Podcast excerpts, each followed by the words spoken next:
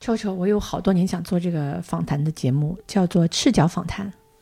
赤脚访谈呢有三个原因，第一个是我总觉得我奶奶和我妈妈，还有我奶奶的奶奶、奶奶的奶奶，他们的脚绑了那么多年，而我们这代人能够不被绑脚，是一个多么大的自由。如果能够不绑着脚说话，可以奔跑，可以去任何地方，是多么幸福和多么大的一个自由。第二个原因是，我觉得光着脚呢，好像，哎，等一下，我把鞋脱了，更原始一点，就是好像，因为鞋是一个非常明显的社会痕迹，呃，有钱的、没钱的、各个阶级的、各种各样身份的，就是把鞋脱了，就好像身份也没有。然后第三个原因是，好像觉得光着脚能够接地气。嗯，好多我今天最关注的主题好像都跟环境、生态、自然、人与人相关的，所以想做这个赤脚访谈。然后呢，一直没有勇气。嗯，前段时间试过两个 pilot，但是从来没有用中文试到过，就想找好朋友 过来、过来、过来和我一起，让我能够敞开又不紧张。然后你是我的中文的这个第一个 guest，哎呀，好荣幸呀！我们认识很多年，你要不要简单的用一两分钟介绍一下自己？我，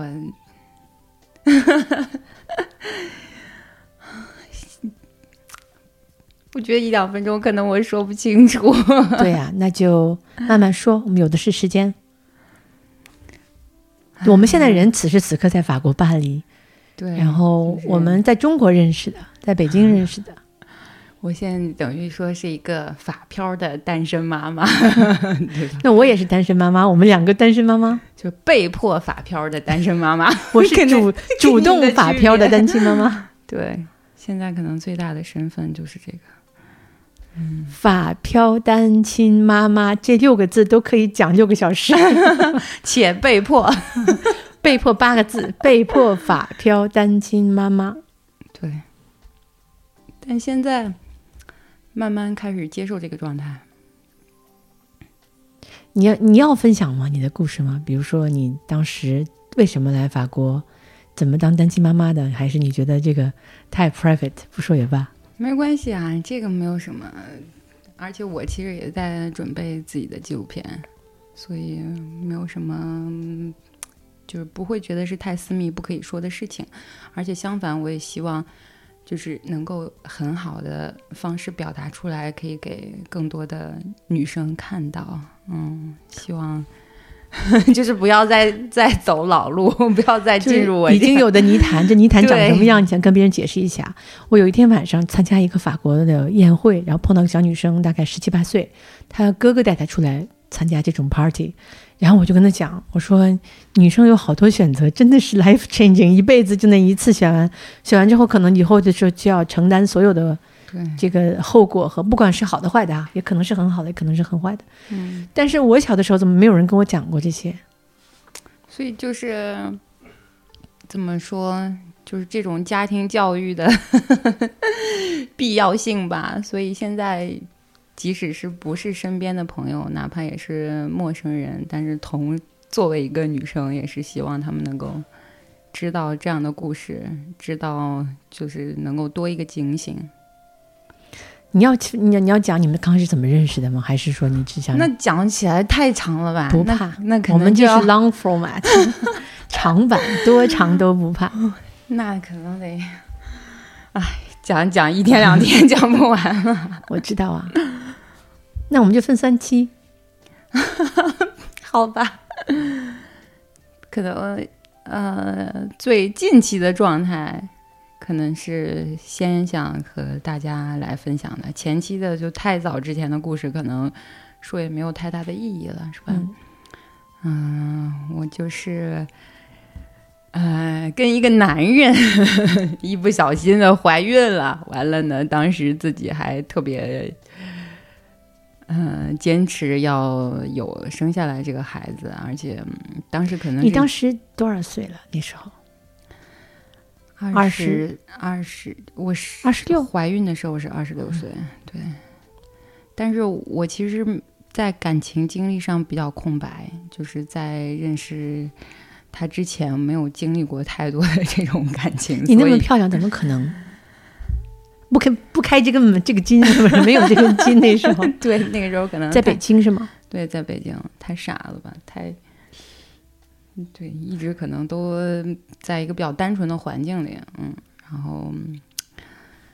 然后呢就不小心怀孕了，然后呢就自己就是比较孤勇的要一腔热血，要要自己 要做单身妈妈，要把这个孩子生下来。所以现在我也不会抱怨太多，因为这个决定在我当初怀孕的时候我就做了，我只有知道我后来会是这样的。一个单身妈妈的状态，但是单身妈妈都也有很多种嘛，就是我这种坎坷是我后面没有想到的。但是这个我特别理解你。如果以前我没有怀过孕的时候，别人跟我说的时候，我都觉得哦啦啦，这肯定是嗯自己就是各种各样的原因吧。但是当你真正身体里边有一个小宝宝在变成一个人的时候，我们的身体就有一种嗯像原始人类当中最原始的那部分，是让我们让生命延续下去，对不对？很难说是不管是社会原因、金钱原因。别人怎么看，或者是甚至身体原因，就好像这个这个力量超过于我。我当时怀孕的时候就觉得好像没有人可以每每个女生的那个经历可能都不太一样。嗯，我当时可能有一部分这样的原因，有一部分也有一点像在赌气一样的，就是要争口气，就是觉得自己一定可以活得很好，对。然后，但是其实也有很多女生是比较理性的，就是肯定是要权衡一下，就是自己的条件是不是足够成熟，来就是为自己和孩子提供更好的生活。做这个单亲妈妈，对，嗯就是做单亲妈妈。以前在我二十六岁的时候，可能就是自己只有那份勇敢，没有考虑过就是实际的生活细节，没有考虑过柴米油盐。但是，嗯，可能这个 不是一件就是只靠勇敢就能够承担下来的事情。当然，勇敢很重要，因为你后面。要面对所有的困难的时候，你有这份最初的勇敢，可能会给你很多支持。但是我们还是还是具体的生活呀，还是有了孩子之后就是要面对的柴米油盐啊，就是，唉，这个这个基本的生存前提，自己肯定是要有一个很好的判断的。然后你当时也是，我们不会爱的话就不会生孩子，也还是曾经轰轰烈烈爱过，所以才会当然，想留着这个这个这个这个宝宝。对，对宝宝现在八岁了，这八年发生了很多很多事情。如果你碰到一个小妹妹，比如说你今天碰到一个你很喜欢的小女生，你觉得哎，大姐姐告诉你我的人生经历，你会想跟她说什么？或者更细点，你跟你当年的十八岁的你，你回到当时的时候，你跟那十八岁的丑丑，当时还在念念书的时候，天真浪漫，就是要慎重，就是拿一个棍儿敲一敲，慎重慎重，做任何考虑之前都要慎重。嗯，但是这种选择可能还是怎么说呢？就是这个事情发生在别人身上的时候，可能。自己说起来比较风淡云轻的哈，别人可以建议你。其实我当时也有很多朋友建议我，就是不要要孩子了，然后你可以重新开始，你还那么年轻，什么都有可能。对呀、然后你完完全全可以选择另 不一样的生活。对，当时其实是有很多很多人劝，但当时就感觉我自己就是石头牛都拉不回来的那个 那个最倔的那个驴一样，就是怎么着就拉不住了。而且那时候你事业也是一种上升期，你才二十五六岁，就是做的已经开始做 production 对吧？开始做制片。对，是的，但那个时候好像工作在我的生活里没有那么重要的分量，可能就是完全头昏眼花，被情感困住了。现在想想，感觉那个时候就像陷在沼泽里一样，就是各种情感的纠纷，就是你在那个沼泽里一直就出不来，然后越陷越深，越陷越深，然后每天就是各种纠缠，各种内心的这种冲突，冲突啊，然后两个人互相的撕扯呀，然后今天你爱我了，这个矛盾，明天不爱了。明天那个矛盾，哎，天天就是这些。我特别庆幸离开了那种状态啊，嗯，尽管后来的生活比较艰难，但还是很庆幸离开了那那种状态。现在就是感觉特别自由。那那你你觉得恋爱和这种纠结，你因为你没有太太多的经历，很多男生的经历，那你这个经历你就把恋爱认为是这个了，对不对？有可能。对，以后的时候那种正常的恋爱你怎么处理这个事情啊？就还没有过，就什么叫正常的恋爱？没有等待开启，但现在还没有没有遇到。刚才我在网上看了一个一个呃一一个一个段子哈，他那种脱口秀的一个男生讲的，他说男生欺负女生，这就是现在是绝对犯法的事情。别说欺负了，就算是有点那个。有点倾向要欺负，这都是很大的事情。但如果反过来说，一个女生说：“我看上一个男生，说，哎，你要不跟我走的话，我就不给你升职。”好像这事情就就没什么关系，不是什么大事。就是我们每个人的角色和每个人在社会当中扮演的那个谁去，尤其是男女关系当中。现在我不知道你有没有这种感觉，反正我觉得我作为一个亚洲女生，我能感受到和法国女生的这个文化之间、男女文化之间的差别非常非常大。我还是有一点倾向想去找个男人靠一靠，呃，靠一次不行，靠两次不行，靠三次不行，靠四次不行。然后这个不知道是记忆记忆还是文化的驱使，总是忍不住想找个人靠一靠。你有这种感觉吗？你现在已经完全没有这种感觉，我已经很久没有不上了。对，很久没有这种感觉了，因为可能就是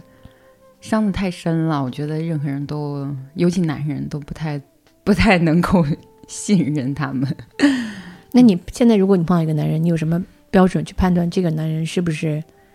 能够伤害你，或者是这段关系是不是像刚开始那样非常的痛苦、纠结加矛盾呢？我觉得现在我可能不太会把这个感情放在，就我肯定首先要保证的是我的生活和我儿子的生活，我自己的这个生活的节奏、工作的框架，我我整个生活的，就是我自己已经搭了一个房子。就是 不管这个人来还是不来，我都要保证我的房子里的一切是正常运转的。嗯，然后这个人，我其实可能内心还是有期待，但是顺其自然。我不觉得这个人不来我就活不下去，所以可能现在百分之八十的重心全在孩子身上。嗯，就可能。太关注他了，所以自己感情这块就不会有特别多的空间。你喜不喜欢法国男生呢？我没有太太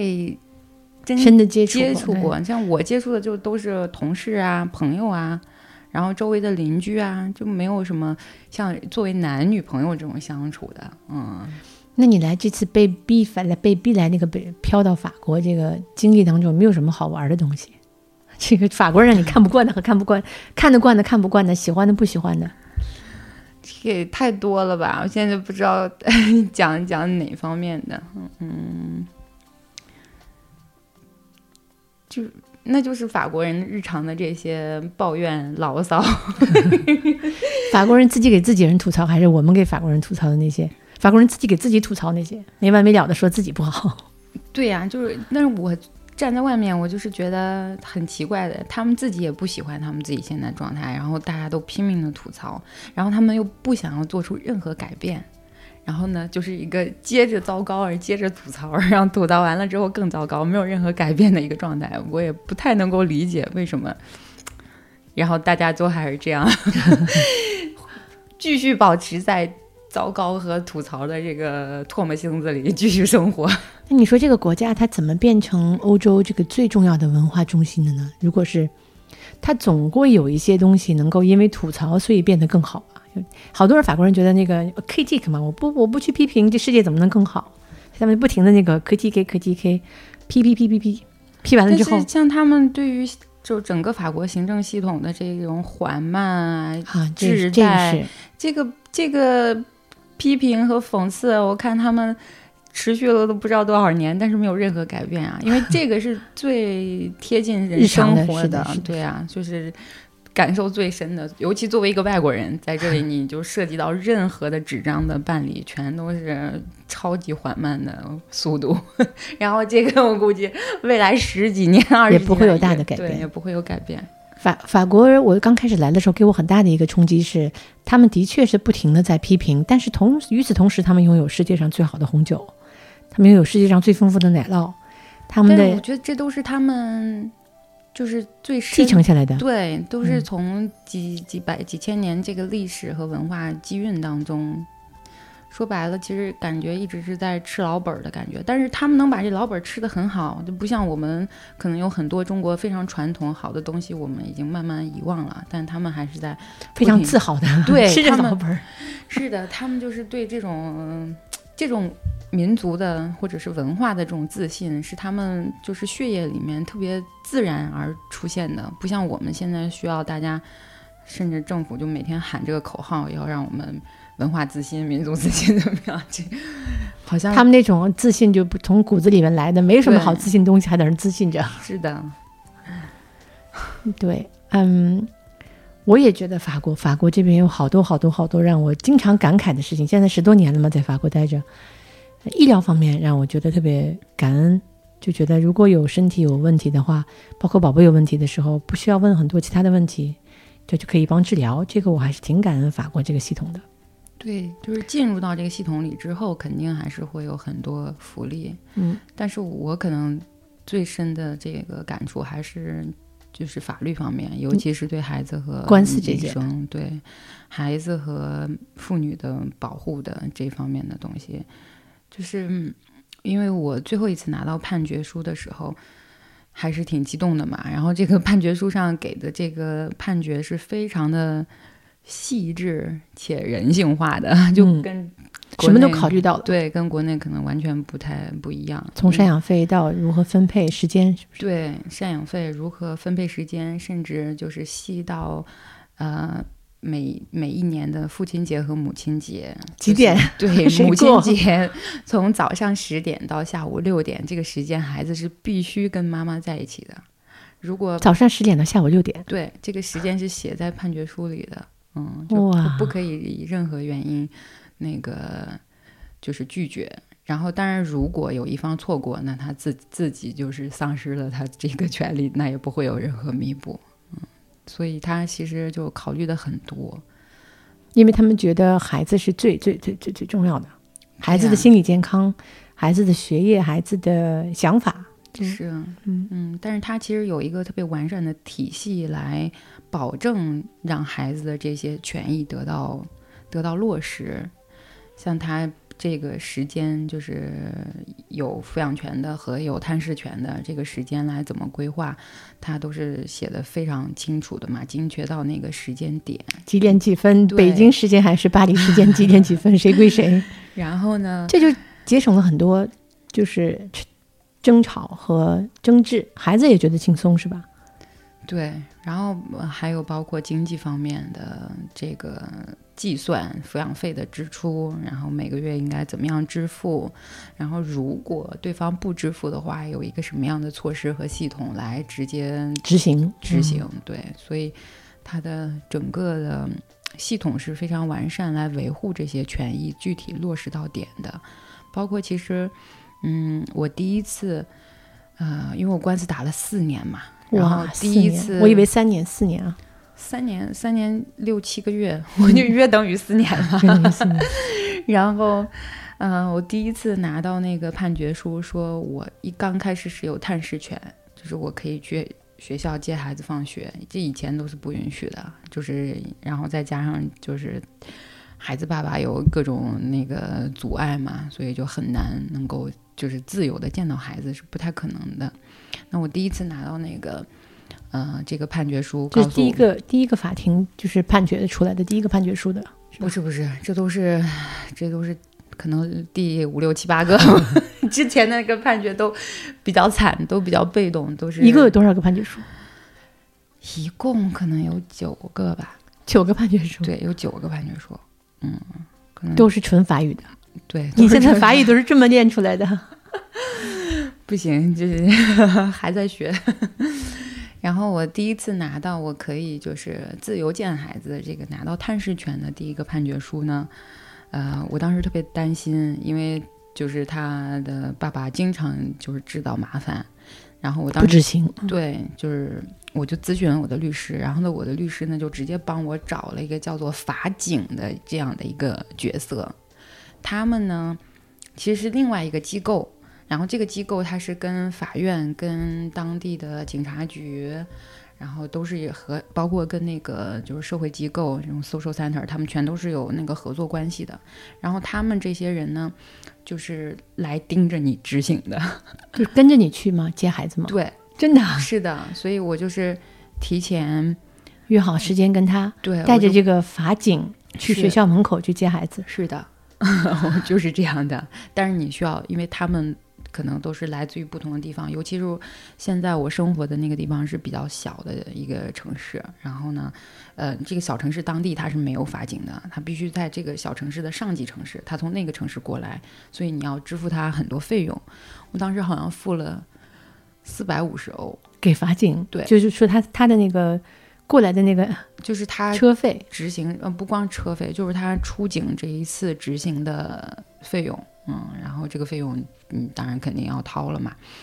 然后他呢，呃，就是在我约定的时间和地点，然后在那儿跟我一起接孩子，然后接到了，对，肯定是接到了。但是我也问过，就是如果没接到的话，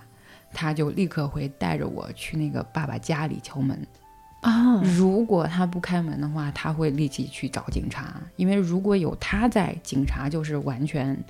听听他的，然后就是配合他完工作了全配合嗯就是整个一个系统的合作。像因为我就是有了我这个嗯经经历这个案子之后，我在中国其实也有很多就是了解到有很多类似的案例，但是在中国这种情况其实就是不存在的。不能执不能这么执行，对吧？就是好像中国整个执行的这个环节和这边是完全不一样的。像我有的朋友，就是他们拿到探视权，但是他们其实根本见不到孩子，然后每一次执行都必须要靠他去起诉。起诉的整个流程在法院大概要走半年的时间。哇，半年之后呢，在他就是几百次跟执行庭的法官沟通的情况下，执行庭的法官再去几百次的催促的这个父亲让他见孩子的情况下，最后协商一个地点，这个地点通常是法官的办公室。然后呢，这个妈妈见孩子只有一个小时时间，同时法官坐在这儿，爸爸坐在这儿，孩子坐在这儿，妈妈坐在这儿。哇，那就对没就完全是无效的一个一个探视，因为小孩肯定什么都不会说，嗯，而且会被这种情况会吓到。对，嗯所以对这个孩子来说是一个非常痛苦的经历。但是这种状况在法国就不会发生，这是我觉得就是特别好的一个，就是法国这边特别让我感恩的、特别让我感动的地方。包括我后来，就是我在最初还没有拿到抚养权的时候，不是没有拿到探视权的时候，我有一个相当长的时间是这个爸爸完全不让我见，嗯，然后我没有办法，就是想各种各样的办法，我也见不到。我甚至去了巴黎大部分的警察局，然后警察也是很无奈，就是因为当时他有孩子的抚养权，所以呢，但他是硬抢过来的，他怎么能有抚养权呢？这个就话是太长了，这个得从最头开始讲。但我先待会儿再讲那部分。但后来就是法院知道我们大概打了两年官司之后吧，法官就是比较详细的看到了所有的资料，然后也知道我可能不像这个爸爸说的那样，我虐待孩子啊，然后我我怎么样恐怖呀，然后恐吓他、虐待他、打他什么的。他感觉到我可能不是这样的一个母亲，然后觉得爸爸可能说了很多谎话。然后这个时候呢，法院，但是他也不信任我，同时也不信任爸爸，所以他们就让第三方来介入。然后这个第三方的系统其实是一个非常完善的一个系统。这个第三方包括一个 social center 这个中心呢，首先保社证社区社区中心，对有点像社会保护这样一个。对，就是像一个社会福利机构、保护机构的一个办公室。这个办公室在每一个城市都有，都是为了就是针对这种有家庭矛盾啊，然后就是家庭纠纷的这些，对，然后呢，这个中心它的目的是保证我跟孩子可以见面，然后同时不受任何干扰，所以跟中国的那种在法官办公室里的探视是完全不一样的。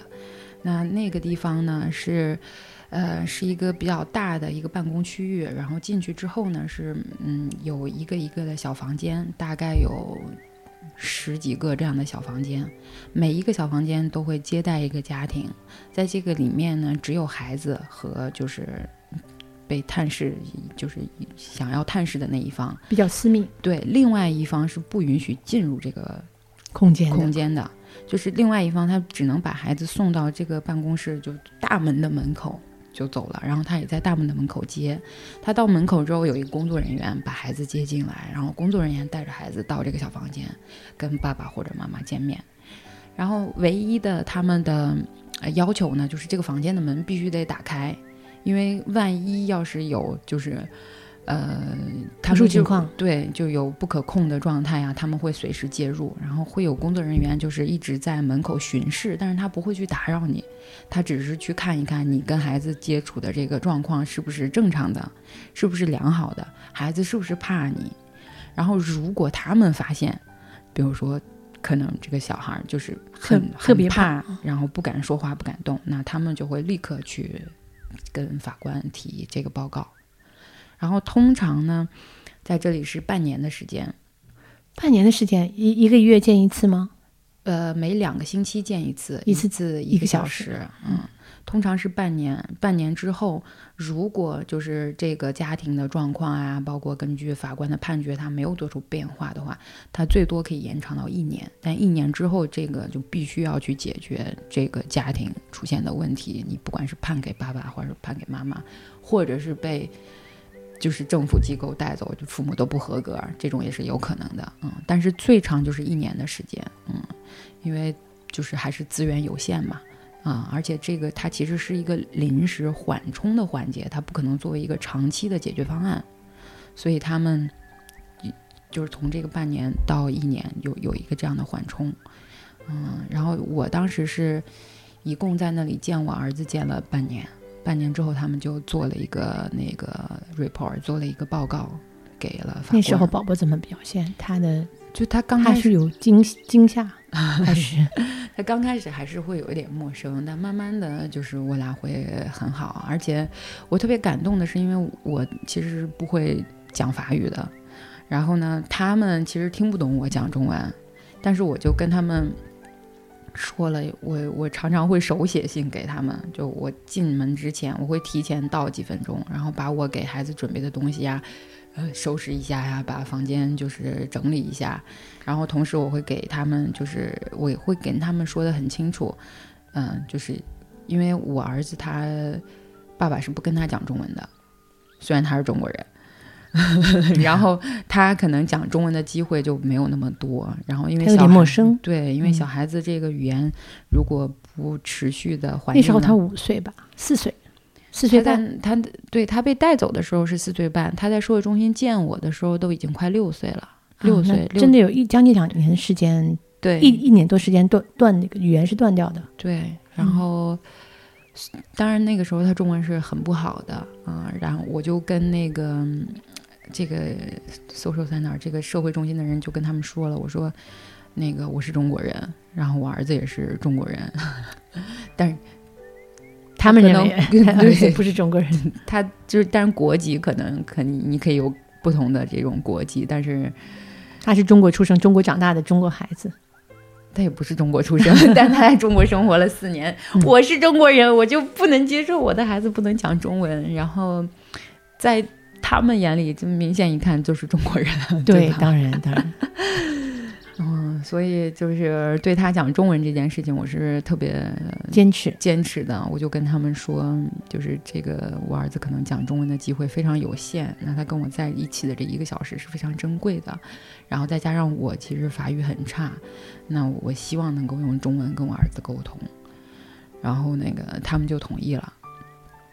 对，因为他们是其实是需要知道，就是父母和孩子讲什么，这样以免就是比如说说一些暴力的呀，然后一些不好的，这样他们可以就是控制嘛。嗯，但是就是可能是一个特殊的 案例，所以他们就接受了。嗯，然后，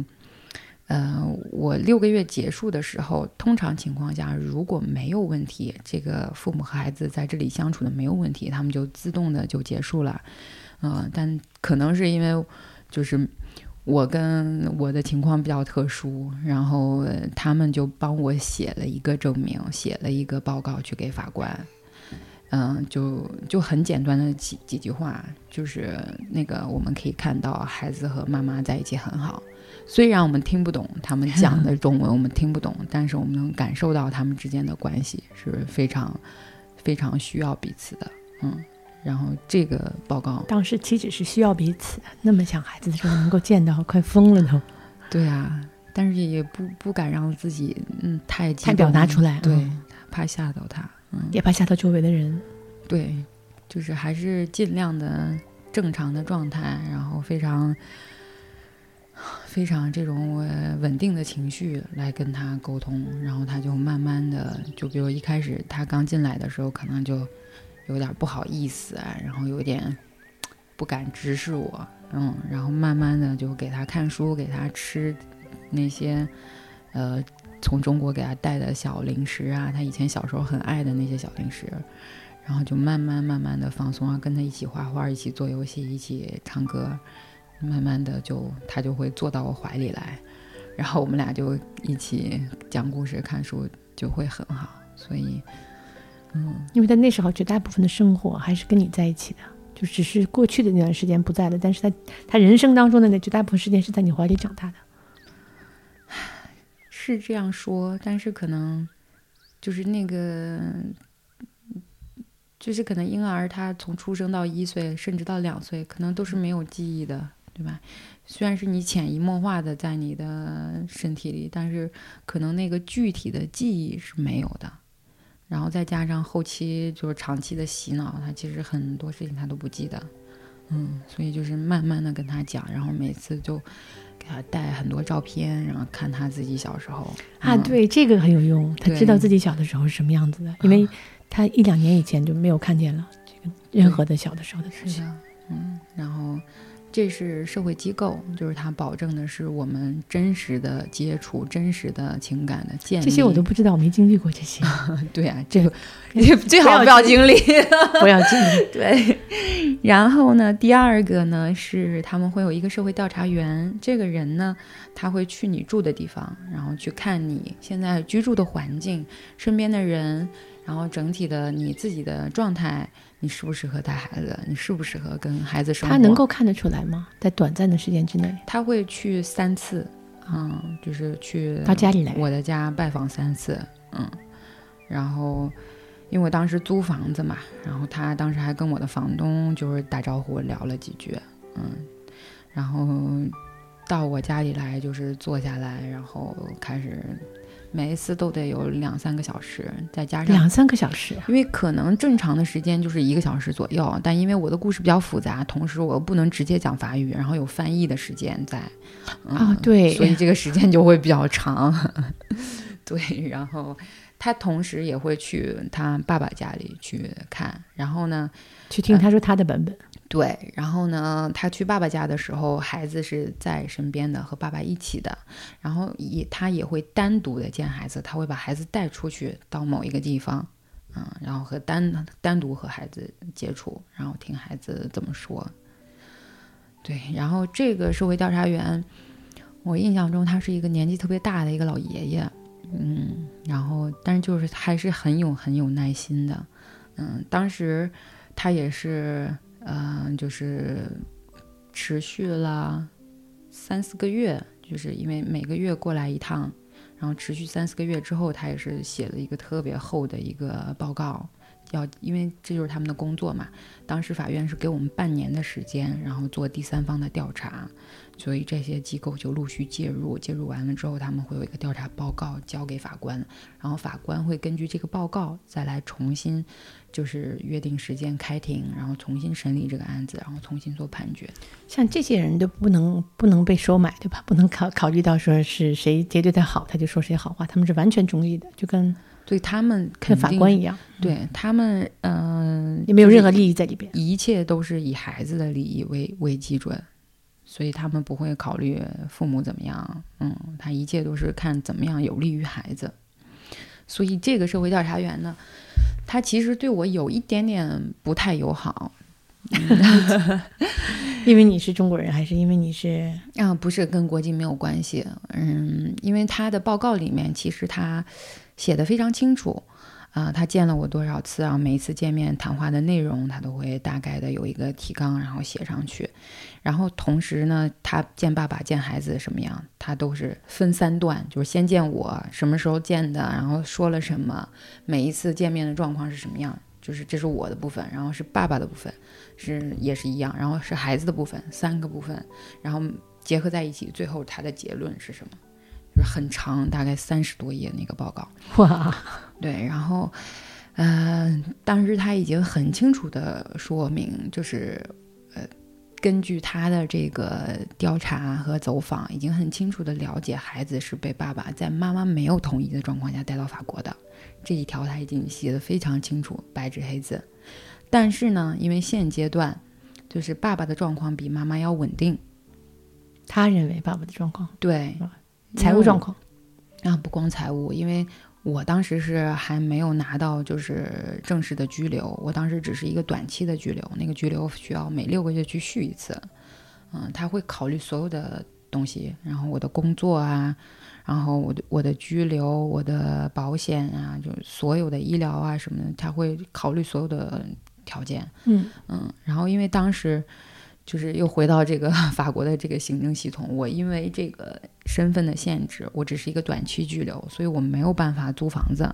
对呀、租房子是必须要一个长期居留的。那这个短期居留呢，我就只能去租一个 Airbnb，然后按月这么样一直持续的租下去。这在他们眼里就是特别不稳定的一个象征。嗯，你没有身份，你没有稳定的住所，长期的这种永久性工作，并这且这两个条件，就是你没有身份，没有一个稳定的这个住所，就是决定了你不可能有孩子的抚养权。所以他当时的结论呢，就是虽然我们认清楚了这个现实，就是爸爸是在妈妈不知情的情况下带来的，但是已经过了两年，孩子在法国生活的很好，爸爸给了他很好的生活，然后爸爸比妈妈稳定很多，所以我建议还是跟爸爸生活在一起。天哪，然后妈妈是要要保证妈妈可以探视到孩子的这个权利。嗯，他的结论竟然是这样的，其实这是就是如果是按照法官的角度也是这样的，然后包括我的律师讲，就是他们可能对我的案子因为持续了很久，然后呢，他们就觉得要特别特别的小心。嗯，再加上可能都是外国人的身份，就很害怕有这种本来就是一个拐带的案子进来的嘛，嗯，然后很害怕可能有再次这样的情况发生，所以他们就是特别特别的小心，在我的案子上必须要保证百分之一百的改变了他人是安全的，然后才考虑其他的因素，嗯，所以我其实也现在慢慢理解，嗯，虽然就是我当时的条件不够稳定，嗯，在法国人的心里，但是你一个中国人在北京工作，你怎么可能突然间到法国来就稳定了，对对不对？但他们的经做到了你那时候能做到的 极致对，对，但是在他们心里，这是一个致命的原因。嗯，包括我其实一开始之前打官司的这个方向都是错的，因为我当时一直我的诉求都是要带孩子回中国，所以我当时就是太天真了，就是就孩子一旦进了法国这个国土、这个领土上站着了，你就不可能离开这儿。他们就觉得孩子在这儿是一定会接受最好的保护，他们不不管，他们不在乎这个孩子是哪儿来的。你是西班牙人还是俄罗斯人还是中国非洲人，对他不不管。他觉得只要这个孩子在这个土地上，我法国我就有能保护孩子，对百分之一万的理由，我就要保护这个孩子，就不能随便被拿走。对，嗯。是的，所以就是我当时的前两年之间的这个诉求都一直一直是错的，两年之后我们才发现，我们不可能，我们不能再这么持续说说我们要把孩子带回去，因为这是不可能实现的。然后你就转战为我在法国生活，你活，你不能带走，那我就来嘛，那我就只只能这样了。嗯，所以你就变成那个。我是特别喜欢这个国家的文化，喜欢这个欧洲跑过来的。你是被拽过来的，硬拽过来的被迫的接受。然后回到刚才说的，就是他们有第三方，其实是三个系统嘛，然后有社会中心，有社会调查员，同时他们还有一个心理医生，心理医生去儿童心理医生。嗯应不是儿童，不是专业儿童，就是只做儿童的，他就是一个法院指派的最专业的心理医生来做心理评估。嗯嗯，他也是，他单独见我，然后也单独见爸爸，也单独见孩子，然后写报告，对，然后写报告，然后这个心理医生的报告就是也是二三十页。他的结论是什么？他也觉得 他当时见了我两次，但见了爸爸一次。嗯，因为他爸爸太难约了，就是那个心理医生，我朋友用他的原话呢，就是这个心理医生是其实是相当有礼貌、相当的温和的说出来这些话，嗯，就就是特别有修养的一些话。他就说这个爸爸其实很难沟通和预约，然后总是不合适，提了一百个 proposal 还都是不合适，所以。可能就他没有直接说这个人太难搞了，直接说哎呀，这个有点难沟通，就是不不配合吧，嗯、法式的那种礼貌。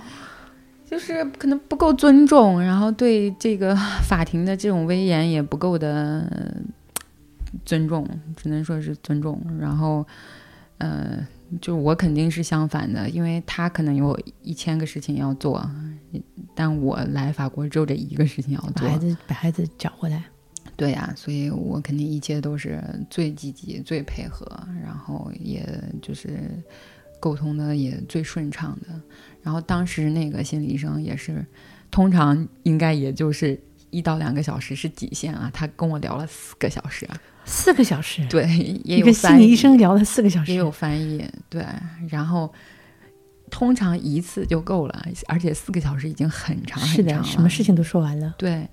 然后他又约了第二次，就第二次，因为其实已经超出那个，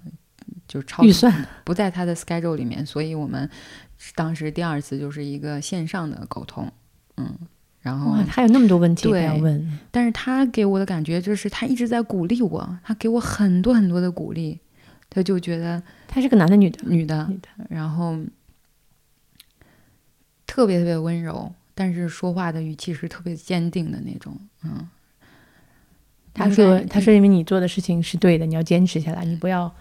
放对弃，嗯，是的说你是对的，你一定会赢的。他从来不会说这种输赢上面给我这种暗示，但他就是一直他就鼓励我，就是你你你要勇敢，你要去争取对，你是妈妈，你你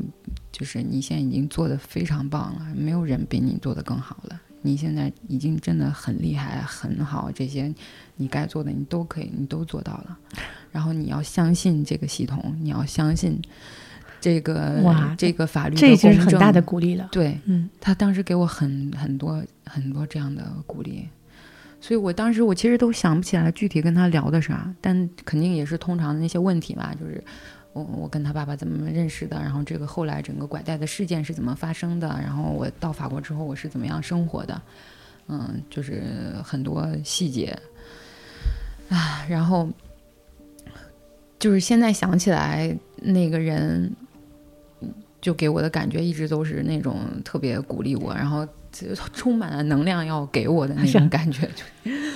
他可能也被这个故事触动了吧，就是这个发生的事情触动了。我记着跟你的律师聊的时候，他还开了一个玩笑，他说那个孩子的爸爸可能一切都想好了，准备好了人前各种各样的那个那个那个权利，想要把孩子夺过去，但是他计算了一切，就是没有计算出来。你 没想到这个妈妈是这么这个样的妈妈，很多人可能都被吃掉，都被嗯都被你压扁了，都被撵了，撵到回赶回中国了，而是啊，你对这么多年，活下来了不容易。对你不但 这简直是战战士的精神，让我想起来我打了三年官司。哎，我打了五个官司，三年，然后我多少个周一周二周三周四周五的时候我们无法工作，因为我脑袋被那个别人对我的这些，呃，完全错误的，就是这种扭曲的那些诉讼的状，给完全占有了。我没有办法正常的工作，或者是出版书，或者是看稿子，或者管公司，我就成天看那七十页那个不公平的稿子，我每天就要去找。那个证明他说的是谎话，对，特别理解，因为他七十页嘛。我的法我的法文虽然还可以，但是我的法律方面的法语，尤其是知识产权还比较复杂。我有的时候就是看不懂，我去查生词。然后因为律师费很贵，我那律师已经算是很便宜的。他非常够意思的，只每个小时收我一百五欧元，不含税，还是一百八。但是我的七十页，而且每隔三个礼拜、四个礼拜就出现了七十页。回答我上次回答过的那些，然后他又出现了更多的谎言，但是那谎言说起来容易，你要证明是假的，是不容易的。对，就是 我我也是，我在这三年当中一直都是这样的经历，就是。别人往你身上泼脏水，你要想办法证明这个清白的自己，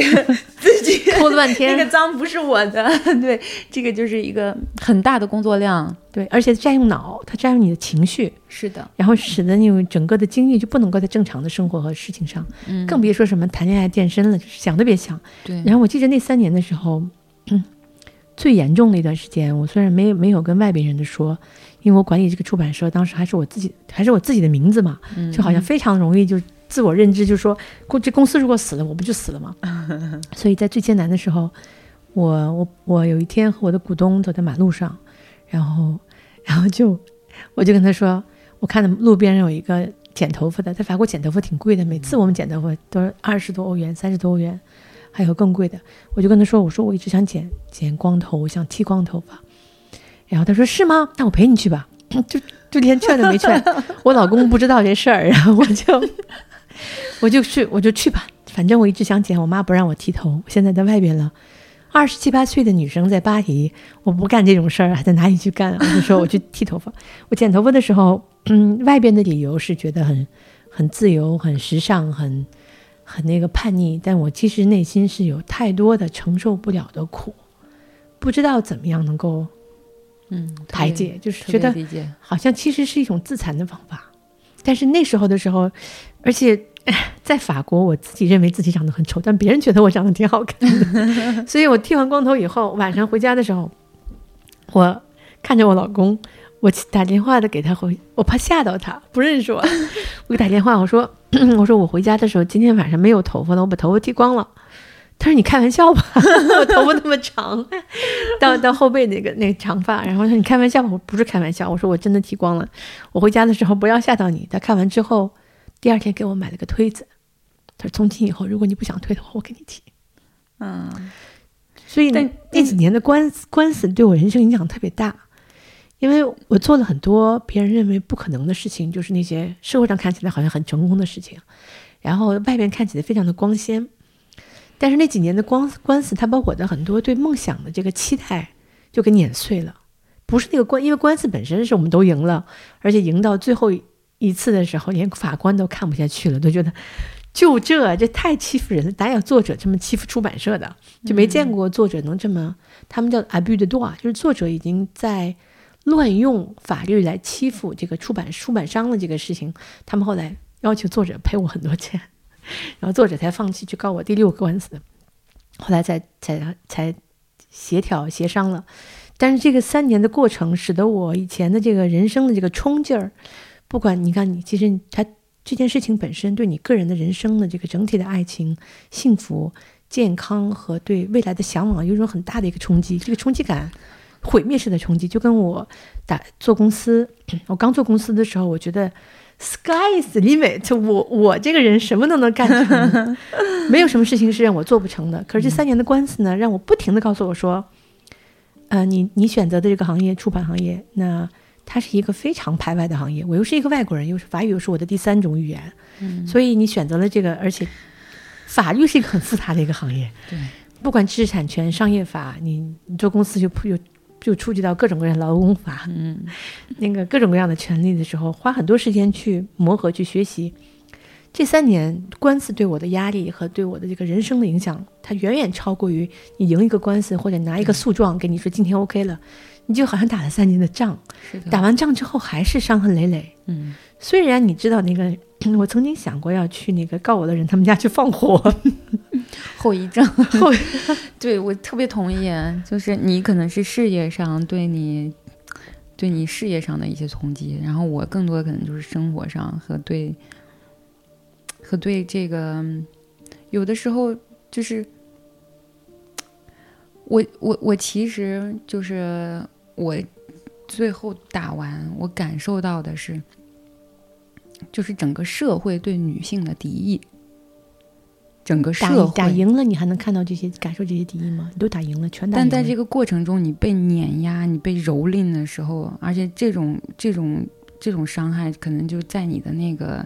潜意识的对，就是在你的细胞里，你你你扔不出去了。就经过那那几年，就是你真的是被蹂躏，就是感觉就是你你你被拆开了，然后把所有的地方都都是给你使劲使劲儿给你往。污水里面，那么就是给你摁到那个屎里面、尿里面，你往 就是最污糟的东西给你往底下摁，摁到那个里面。因为，因为我我的事情其实后来也有很多，就是朋友圈啊，然后这个网络上有一些小的议论嘛。然后大家最初都是认为我没有结婚，然后就觉得大部分评判，嗯，对，大部分人就觉得我是图钱。然后我用孩子要挟，然后再加上这个爸爸呢，他就是有很多的这种 各种方式来给大众洗脑，然后来说他的这种说辞嘛，所以我就被扣上了各种各样的罪名。我一会儿是代孕妈妈，然后我一会儿又变成了妓女。我我就是我 特别不可思议，我觉得当时就那个状态是特别低级的，就是我。三十四岁，然后我工作很正常，身体健康，然后我没有任何不良嗜好，然后我被就是就是突然一口痰就到了你脸上，你就变成妓女了，然后我就是开始我跟不同的人睡，那么我跟那个帮我作证的人是我睡过的，我的律师是我睡过的，就是什么都没有了，你知道吗？就是这种 特别可怕，就是。就是当时你感觉自己进入一个特别低级的一个状态，你每天要想想办法去跟人证明你不是妓女。我没有跟我的律师睡觉，就是很夸张。所以就这种，是呀，有好多事情都。我们都没有必要跟外边人去讲这些事情。对呀，但是但是但是但是凭什么？为什么可以这么侮辱人？这样？但是你知道，就是就是因为他的一句话，然后整个整个大众的舆论就开始用以这种矛头来攻击你的时候，你就会感觉就特别无助，然后就会觉得你会感受到整个社会对女性的敌意。因为他有很多预设，女性应该怎么样，不应该怎么样？你不是什么，你是什么？一点事情就一个男人，如果他有很多女朋友，我们说，哎，这个男人好有魅力。一个女人，更何况在你的情况下只有一个男朋友，这这 还生了个孩子，对呀，然后，所以就是，但是你看这个社会对女人的攻击就是这样，就是说你道德败坏，说你说你那个就是贪慕虚荣。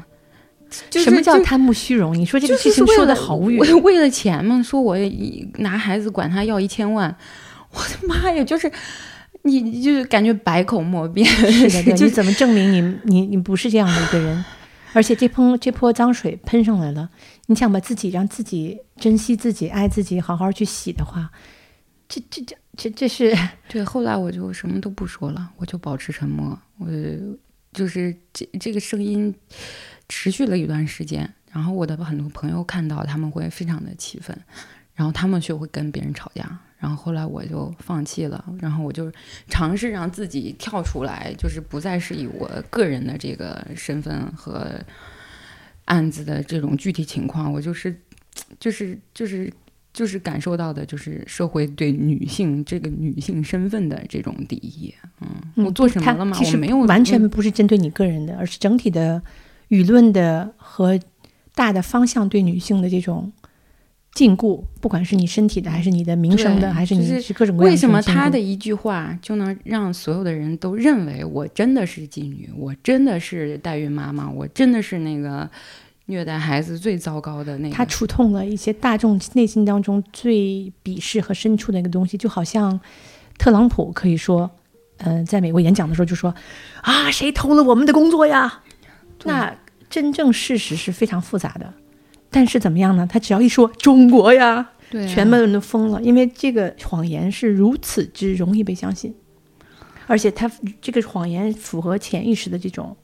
法语叫黑 e dominant，就好像这个他们的故事叙述方法，他他这个谎言符合了一种大的一个流，这个流是大的舆论对舆论流，是的，而它就很容易被别人接受。嗯，而一个女生，她自己第一次恋爱，比较茫然的去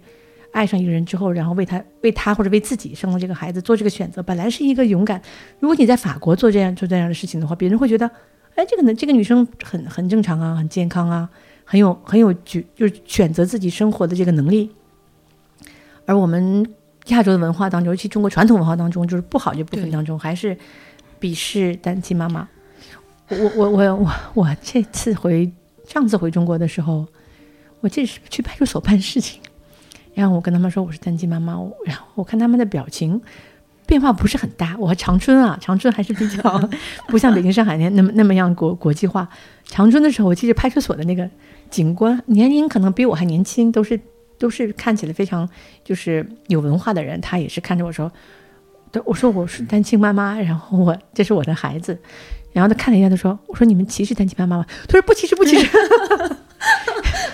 可不敢。不歧视不歧视单亲妈妈没关系，我们还是该办事情办事情。所以你刚才描述的这种，这个主要社会这种像暗流和潜意识当中、集体潜意识当中不美好这部分，嗯，其实是一种过去的雄性能量，就是从上压制下的这种老性老老式的呃男性能量。现在有其实有很多新式的男性能量，不是这个能量群体的，也有很多新式的女性能量，也不是那种巴拉巴拉很三八那种的。其实所以就好像就对你这个压制，因为你的案例特别特别特殊，然后也特别有代表性，又是国际的，就对面是有一个相对的一个名人，而且还很有那种就是那种社会影响力和这种扭曲能力的这么一个人，所以这个事情的矛盾你就变成了一个。其实，如果你不是你的话，你很容易就变成一个像一个小蚊子一样给撵掉了。是但因为是你，所以它这个能量的冲击，很多事情你真的不能往自己身上扔。就是他的这个舆论对你的冲击，不是针对你，而是整个对社社会当中我们每一个人所有女性身份的一个一个攻击和侮辱。就像就像我那个那些作者，他们威胁我呀，想把公司如何如何搞死的这种，他其实针对的这个能量也是。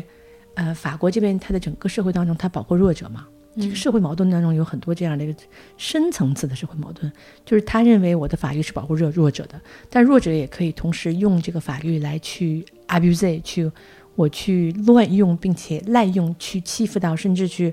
去强迫到那些所谓的强者，让他们死掉。所以这个法律像一个剑一样。那我觉得最后。反正我这些年走过的这个法律系统，被告了五次以后，其中四次是知识产权相关的，一次是劳工法相关的。嗯，人家说我你雇黑工，那作者不是人，是你被你找过来的黑工，然后你不给他开工资，然后你让他干活。我说我作者怎么可能找黑工呢？那些合同，反正就是他们想用这个这个剑，但是在法国这个系统当中，这个剑还是相对公平的。我们见那些法官，他真的是。那五个官司，每个官司都每个人每个法官都读了七十页乘以五到乘以六次的这种，不管是这就是甲方和乙方这种辩论的那个那个谎言也好，证据也好，而且除了那个证词以外，后面有很多知识文件，三百多页，他们真的花时间去读。嗯，而且如果我想去找个人找个朋友去说说话，真说不上去话，我也试了，说不上去。所以他的这个剑虽然也会伤人，不管是左边右边，包括。包括那个社会舆论认为我们是出版人，我们是那个有钱的人，嗯、作者是穷的人。那我欺负作者，所以让他干了一些他不想干的事情。就是他这但这个剑本身的执行起来，虽然看起来又老又旧又沉重，但它有一种内内在的这种公平性。我这五个官司虽然刚开始就有很多很多的谎言，到第三个的时候，法官已经非常非常清楚了。所以我对这个法国司法系统，我有一种发自内心的这种这种信任和感恩。当然，肯定也有很多人也不是公平的，因为公平这个词、公正这个词永远都是相对的。对，永远是相对的。但是咱俩这个经历，这些年在法国打官司这个经历，我估计没有很多中国女孩在法国打过这么多官司，像我俩打这么多官司吧。哎呀，我但是我当时最初在巴黎的时候，其实挺不顺的，而且有很多就是不可，就是不可置信的事情发生。比如说，呃，后来这个爸爸已经带着孩我的孩子，已经搬到那个小的城市，已经脱离巴黎大区的这个行政管辖范围了。嗯，但是他还能在巴黎开庭。他是不是钻法律的空子呢？就是，就是你刚才说，嗯，可能是会不太，就是不也可能是钻空子，也可能当时他的律师会有一些方式案例操作，啊对对，可能我我没有操作成功，但是有些人可以这样做，是的，所以我不是觉得就是嗯绝对的公平。这个世嗯界是不存在绝对公平的。我也相信嗯不存在绝对的公平。是，当时我的律师也是特别的意外，特别的吃惊，他他就是一非常百分之百的确认，一定就是 under the table 在桌子下面有操作暗箱操作了一些事情，所以才导致。就是完全你不在你这个行政管辖区，就跟着两个人在北京，然后非得跑到上海去打开官司庭，，嗯，上海还同意了接受这个案子，特别特别古怪啊。对，绝对不可能，就是诡异。是的，后来就是虽然开了庭，但是我的律师就是非常生气，他就当时开了个玩笑，他说：“难道那个我们现在那个要去马耳他开个庭吗？去去遥远的哪个海岛上开庭，你也可以接受吗？”后来就是实在是没有办法，这个法官就只好把这个案子推到了那个就是他现在居住的这个所管辖的正常的管辖区对直接就是转转到这边，流转到这边，因为实在是说不太荒谬了，对，对啊。你也不在那边，嗯对我当时也不在那边，对，孩子子也不在那边，孩子还在那儿上学，就是一切都在那儿，但是他就是能在巴黎让人开庭，庭嗯。所以还是有一些不太操作的地方。对。，嗯，但是离开巴黎之后，到了我们那个相对小的城市之后，可能就不太那么容易被沟通了，因为大家都是外来人，都都是刚搬到那儿的，可能也都没有特别熟的关系。嗯，他还没有培养他的这个 连裙带关系，可能在巴黎，可能就是根深蒂固啊，这些利益盘根错节，不好说。在那边可能都是新的，然后一下就不一样了。就是我的案子其实是从那个小城市的法院才开始有了转机。嗯，因为 对，因为人地方小，还没有被沟通完。对，然后 然后当时就是这三个第三方的机构嘛，嗯、心理医生、社会调查员和社会机构，他们做了整个的，就是完全全面的一个报告，然后给了法官。然后心理医生当时，呃，他的报告是特别占分量的，啊我估计法官判决可能百分之七十都受他的影响。心理医生当时的结论是什么？当时的结论就是，这个爸爸不适合带孩子，他没有、啊没有同理心，然后他不具备带孩子的这个能力，他不能很好的理解就是孩子的需求。嗯，虽然他看起来很成功，但是呢，呃，就是孩子像一个他的作品、他的产品一样被展示。心理医生这么写的啊？对，哇，他他心理医生他见了一次还还还很看得很透，我就佩服这个心理医生。调查了，就看了他所有的 social media，他的发报道啊，甚至去看他的作品，然后是吗？，对，嗯，然后这心理医生是我们的英雄啊，对对，真的是真的好棒。对他爸爸做了非常深入的研究，然后写了整个报告。三十多页的报告，嗯，是的，然后他的这个报告，然后他包括对孩子的部分是特别重要的。他说，就是他发现孩子有很多很奇怪的话，比如如说嗯这个世界上有个最坏的坏蛋叫习近平。我的天，这是洗脑的这个对，然后中国政府要要去派军队去打香港，然后很快中国政府要来打法国。中国人制造了 COVID，制造了新冠病毒，就是要全世界的人都死。他自己会说出这种话对他自己说这样的话，然后好可怕有有一个细节，就是那个心理医生说，呃，其实刚刚开始的时候，刚刚见到孩子的时候，有一个测，就是一个非常小心翼翼的测试，就问他，你你喜不喜欢中国？然后他开就开始说了这些东西嘛，然后用法语说的，对他们全都是法语沟通，孩子讲中文的机会比较少，中文也比较差那个时候。然后，呃，当他说完这些所有的一切对中国的这种。抗议、反对、攻击呀，这些声音之后，这个心理医生就默默地说了一句：“他说，嗯，如果你这么看的话，那可能很遗憾，因为我其实很爱中国。”然后就是他把孩子说的那些话全部都一条一条的写在他的报告里，然后下面的结论就是他觉得一个五岁五岁的孩子五岁的孩子嘴里面说出这样的话是。非常不正常的，是非常非常不正常的，嗯，然后，哦，这个法官可能看完之后，他一看就明白是怎么回事，对，然后他都不需要写结论了，已经。对，是的，就是报告交上去，我们当天开庭的时候，法官还因为这个问题就专门问了爸爸，然后他对我没有什么问题，就问我想要什么，然后我就把我的诉求说清楚嘛，嗯，然后没有什么太大的问题给我。当时他问了爸爸几个问题。第一个就是这个，他说，呃，就是孩子说这些，你有没有意识到？然后他就说，嗯，因为我们当时刚到法国的时候，我们的邻居是一个政治避难的家庭，所以当时孩子受了他们很多影响。他就把水都推到，把责任都推到人对。然后法官又不是傻子呀，法官说，但是孩子说了，他非常相信爸爸说的话。嗯，如果你没有跟他给他，你不觉得这个不正常，你没有做过任何干预的话，嗯，为什么呢？然后他就没有话说了。嗯，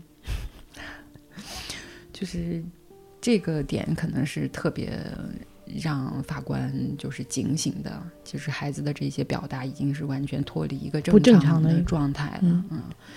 而且不是简单的说今天吃不好饭，或者明天穿什么衣服，或者今天晚上去没有睡好觉了，而是深层次的这个孩子有很多观念他已经完全不正常了。对，是的。而且相反，其实这种他们不觉得你你给他一个迪奥，你给他一个 LV，你让这个孩子生活在一个宫殿里面，这是这是必要的好的。他们就是觉得日常就足够了，而且这些奢侈的，就是表面化的，然后去。彰显秀的去秀的这些，其实对他们来说，他们更反感。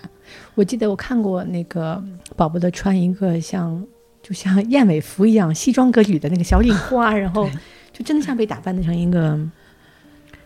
一对有点有点被被就像角色化一个小一个我的什么什么东西对。看社交媒体的时候看到是这种，对，然后所以那个心理医生会说嘛，孩子已经作为一个一个产品、一个作品被被展示，他已经不是一个人的，就是不是一个孩子和父亲之间的这种关系了。这个心理医生我很喜欢，这心理医生太棒了，他看透了事情的本质，而且只见了他一次。这个人很厉害啊，对，嗯，然后后来这个爸爸的攻击就是，啊，心理医生跟妈妈谈了两次，而且每次都那么长，然后跟我只有一个小时，废话，他不接受啊，怎么怎么样，就是说心理医生偏心，然后呢有偏差，嗯，然后他又去找了另外一个心理医生去做另外一个报告，那个报告也交给那个法官了，法官根本就不会看啊，因为这个心理医生是你自己找的，那当然不会被看啊。所以，嗯，有一点，这些年我们认识大概有五年了吧，差不多五年。咱俩认识吗？咱俩认识四五年了。那不，那不止啊！我是那一四年认识，一三年、一四年认识的啊，不是，呃，一一七年、一七年认识，一五年，一五年还是一六年是吧？这些年有一点，我一五年没有一五一五年，我才刚刚那时候刚刚回北京。我们一七年大概也认识的，那时候呢，对，可能。有一点，我这些年来，我觉得你身上有一点特别特殊的特质，是我在另外一个人类上是没见过的，是在你最难那几年，你还是脸上有光，就是在，比如说过去的三年，就算你最被泼水最严重的那些年，哭归哭哈，但是你还能够。乐观的用你不懂的语言去面对这些法律、这些法官、律师，这些就是你从最开始的时候从自己刚开始刚开始担心带孩子，那工作状态和那个社交状态和那个朋友之间玩的那个状态，和你后来要去被硬倒逼到来这个国家没有选择的国家，然后孩子被拐拐过来之后，你自己去打这场仗，不管你打输了打赢了，打输了打赢了，打输了输了输了，赢了赢了赢了这些官司，你你的那个脸上的那种光和和乐观没变。你说，我没有意识到这这这个。反正我从旁边旁观的人能看到，这也许也许也是一个为什么那么多人他愿意去帮你，也相信你，因为你你带了一种这种能量，不管是因为你呀爱孩子能量，还是你爱生活能量。而且咱俩聊过，你童年并不是那么样的顺利，你还能留着这个光，然后现在还 带着这个光去生活，然后还这点特别特别难得。有好多人在他最难的时候是没有这个这种笑容和光的。你觉得这是哪儿来的？我也不知道，不是你妈给的。但我其实就是就是最初特别受打击的那个那个状态的时候，我但是我那个时候就是很理智，我当时就印象特别深，就是拒绝让自己。就借助任何外力让自己安眠药什么的，对，安眠药、酒，什么抽烟，对，然后包括什么 什么，对，一切这种任何可能产生瘾的这种东西，我就全部特别清楚的就是 no。然后那个时候干的最多的事儿，就是在北京的时候一直在等啊等啊等。等开庭，等判决，然后等着去法国，就是一直这种焦急的等待的状态中，就每天让自己跑步啊！你能跑？对，释放每天不然你就疯了嗯，对，每天都十公里，每天跑十公里，跑跑跑，对。然后现在就是就是想着，可能就跑步的时候的那个状态吧，还是在心里一直是有一个东西，好像留下了似的，就是。一定要往前走，往前走，往前走，往前走，不能被不能不能放弃，不能被打败。对，就不也没有想过什么放弃或打败，就这些词都没有出现过，就脑子里的词就是往前，往前，往前，往前，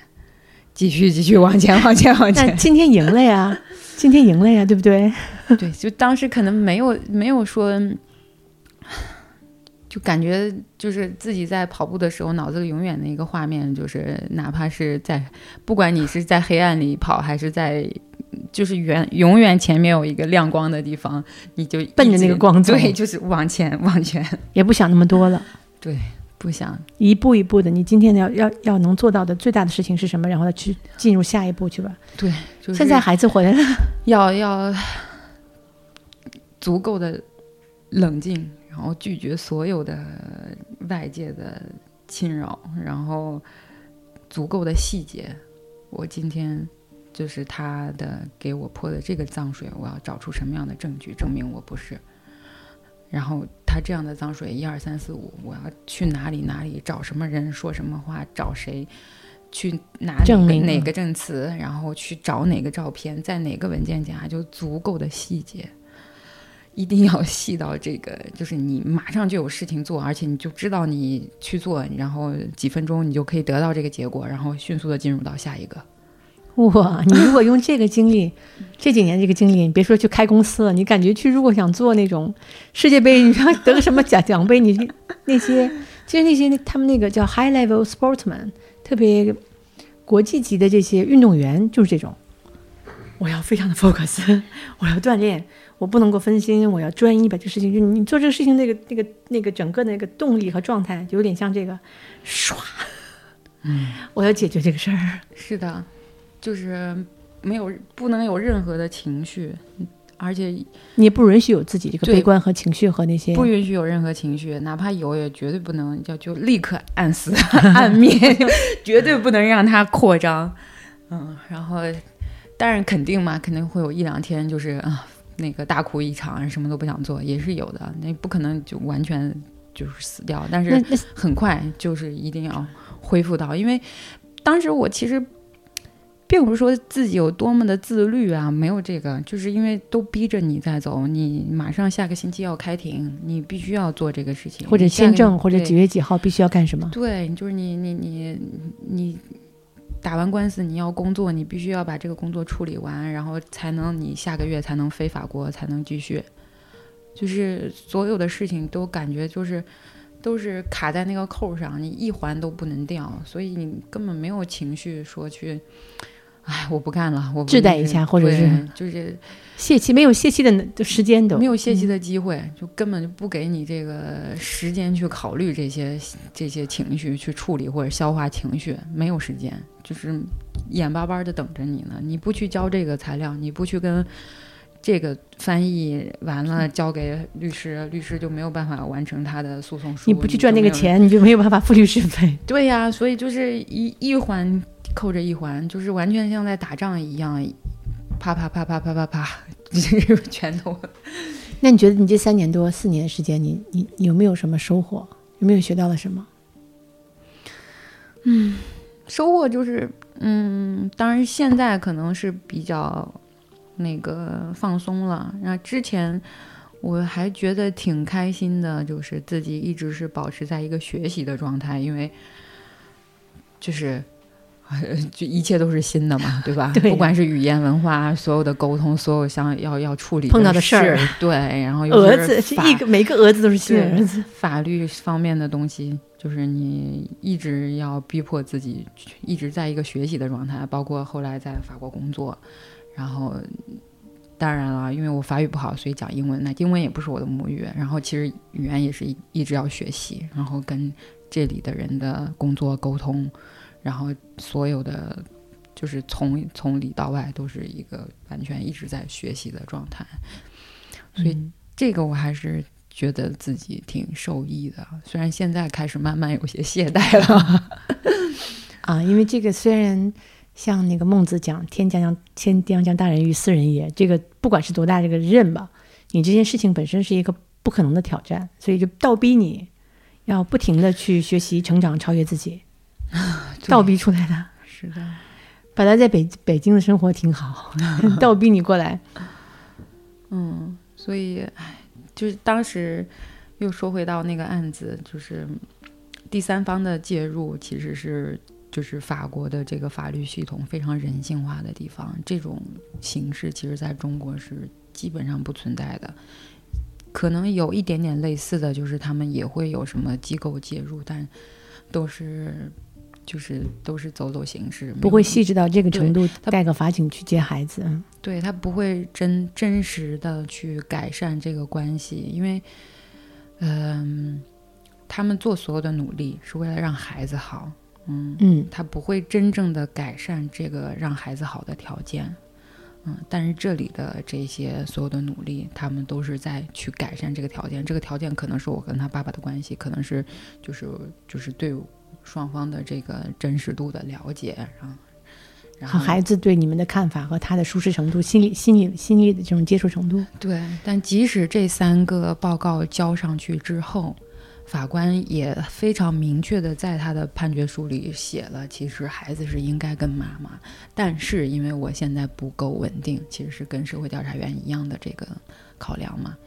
就是因为不够稳定，所以孩子还是跟爸爸，但是妈妈有绝对的这个探视权。然后探视权什么时间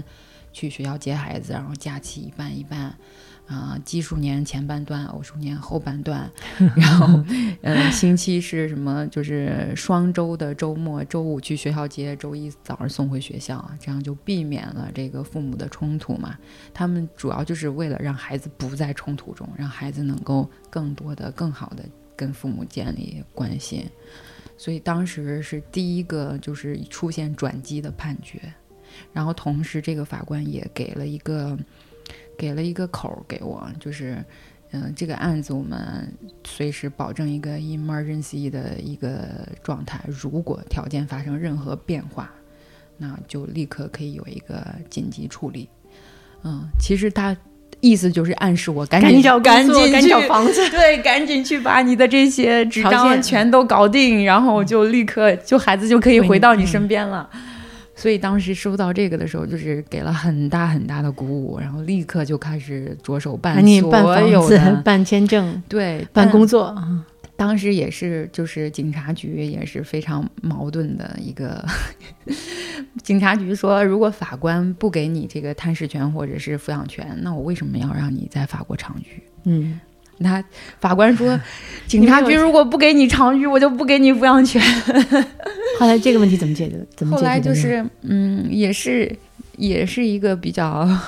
有趣的环节，因为我当时去警察局，其实我的条件是不具备他给我长居的条件，所有的条件不具备，就是要么孩子是法籍，嗯，嗯要么那个先生是法籍，那这肯定都是不存在的，嗯，然后呢，要么就是人才引进，我也不是，啊要么就是你可能在法国生活够够了十年啊什么的，可能给你一个特许，所以我所有的条件都不符合，然后我也不是工作，不是工作原因，嗯，也没有任何亲人在这里，没有任何这种家人在这里，所以一切一切的都不符合，所以他们当时只能给我一个临时拘留，但是因为我每一次去警察局都是那个绿纸吗？对，就绿色的一张？KCPC 对，是的，就每六个月要去那儿重新交一次，但是你要得到这个六个月之后的预约，你要提前三个月准备。对我太了解所以我当时就是每三个月就要准备一厚厚的一堆文件，然后去找他们，然后每一次呢，就是也也可能是语言的问题，然后再加上我就是觉得我太委屈了。然后你现在就是因为身份卡着我，不让我，我就没有办法跟我的孩子生活在一起，我就又又气愤又委屈，然后 每一次哭过吗？对，当然啊，我也哭过一次，每一次我都哭，大哭，每一次我都被哭。被气的，对，再加上就是他们有的时候那个人的态度就真的是特别特别的过分，比机器还糟糕。对他们就是谁非你走吧，走吧，结束了，请你离开，离开，就不让你说任何一句话。对，然后我跟他说，那个我的朋友在手机上翻译，不行，我不能听手机的声音，我不能听这个声音，请你走吧。然后我就就受不了，就爆发，就大哭一场，所以每一次都都基本上是这样的状况。然后基本上警察局所有的人都认识我，哭因，为本来就是每三个月过来哭一代，哭一代本来就是中国脸，就是很容易识别的，不像他们就是嗯就 很这个面孔就本来就很容易识别，再加上每一次都来哭，然后再加上这个 案子又这么特殊，然后每一次哭完，他们肯定要问问你情况、啊，为什么？哭啊？对呀、然后我肯定要把故事从头给他讲一遍啊！我打了三年官司了呀，我见不到孩子呀，怎么样的？就是，所以他们所有的人都都是认识我。然后，但尽管这样，他们也没有给我松口。然后，直到是我有一个好朋友，他当时找了一个他的好朋友，然后这个好朋友呢，他是一个一个法国老牌的一个贵族。所以他的名字就是一个贵族的一个姓氏摆在什么的 Holy Chill 的对，类啊似于那样的。然后就是这个贵族姓可能特别有这个话语权。然后这个贵族的朋友呢，他就在 LinkedIn 上面搜了一下这个警察局的局长的名字，然后就给这个局长的邮箱写了一封信。这也可以啊？，对，然后就这还管用吗？就说我的朋友遇到了这样的问题，然后嗯，然后他就卡在这儿了嘛。嗯、就是到底有没有什么解决方案呢？我我希望您可以那个好好的考虑一下嗯他的这个情况，考虑一下他具体的情况。然后一个小时之后，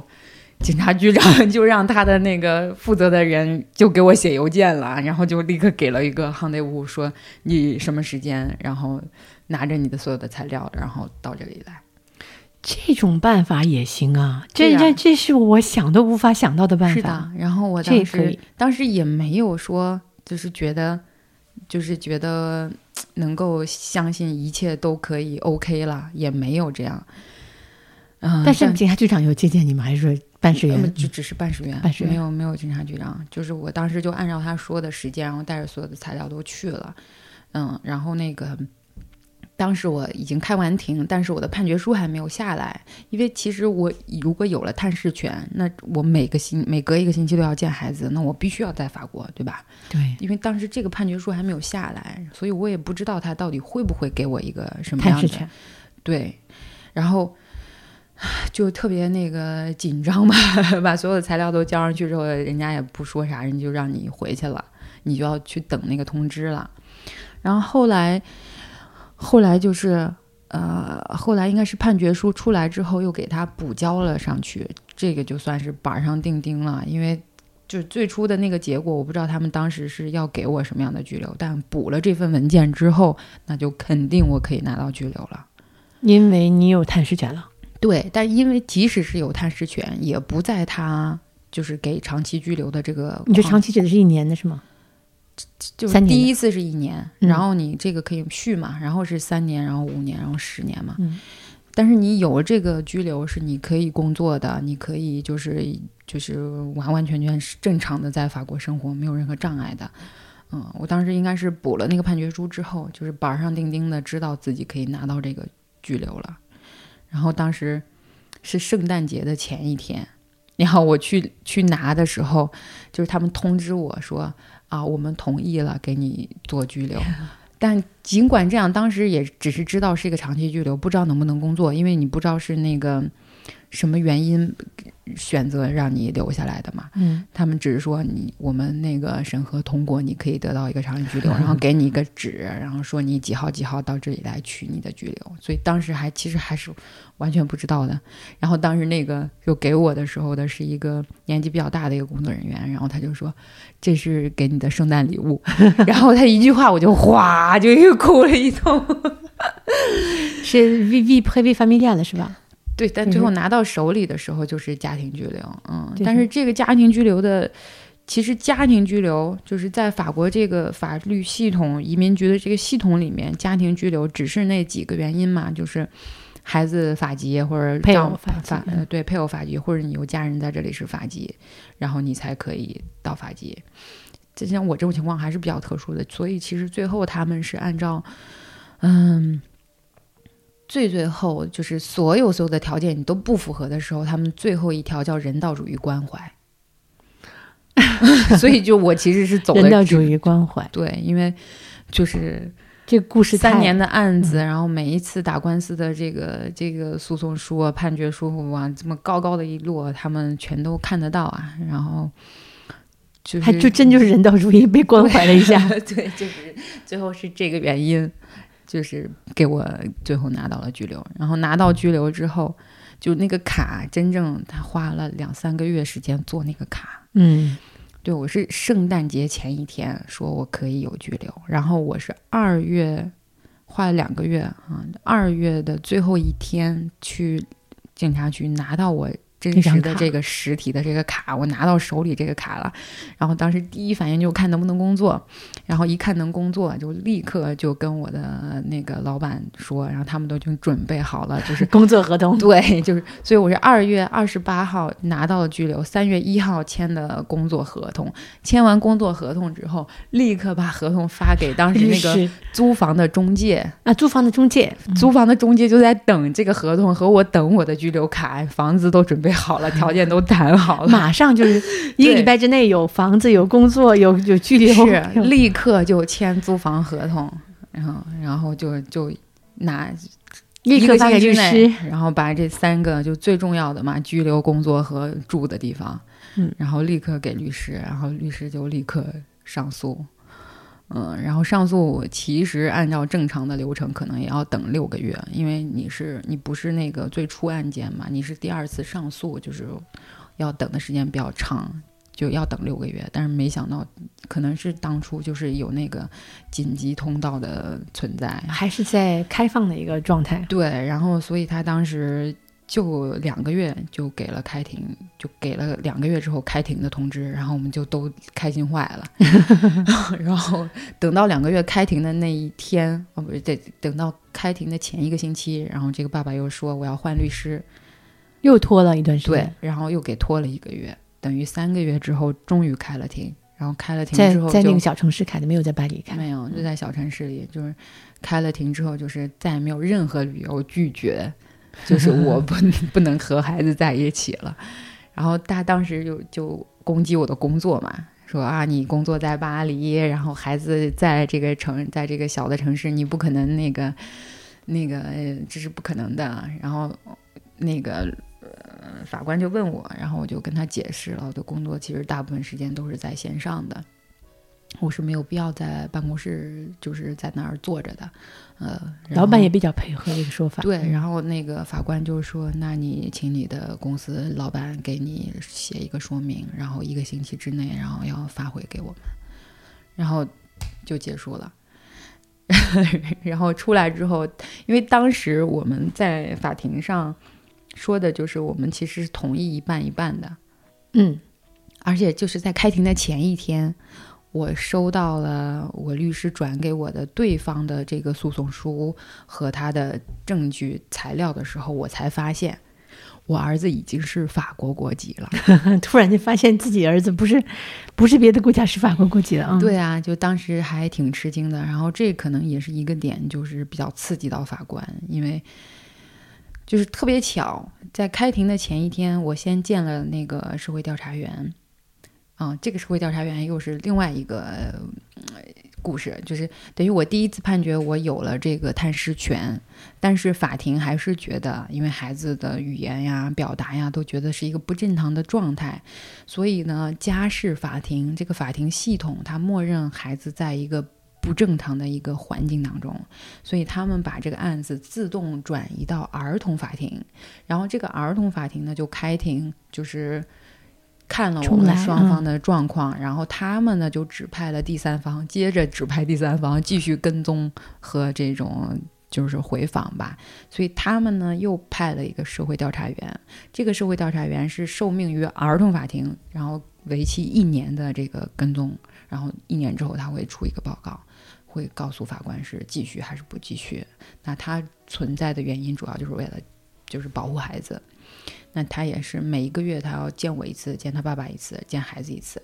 然后呃就是去我们家一次，去他爸爸家一次。然后我们家的时候，肯定就是有的时候是我自己那是在你新租那房子里边，对，嗯那个时候已经已经有房有房子了 然后有工作，有房子，有居留。对，然后呃，然后很好，因为这个人他能讲英文，我们就可以直接沟通，不需要翻，译了。变变了很多哈，完全不一样的一个但他不是级别的沟通。专门找了会会说英文的，就只是我运气好，恰好碰到这个人，他相对比较年轻，然后还可以讲英文。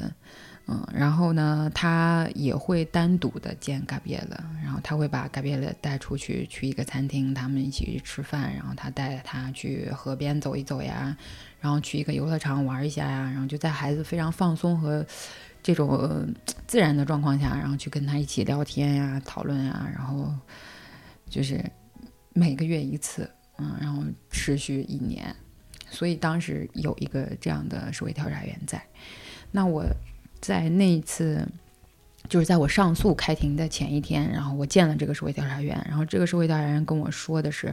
他其实见过了爸爸，他说这个爸爸是同意一半一半的，然后我就觉得，哎，那也可以啊，说开口了，这是你有史以来第一次开口的事情。就是总算遇到一些转机了。然后，嗯，我就跟我的律师说了，然后我的律师当庭就说，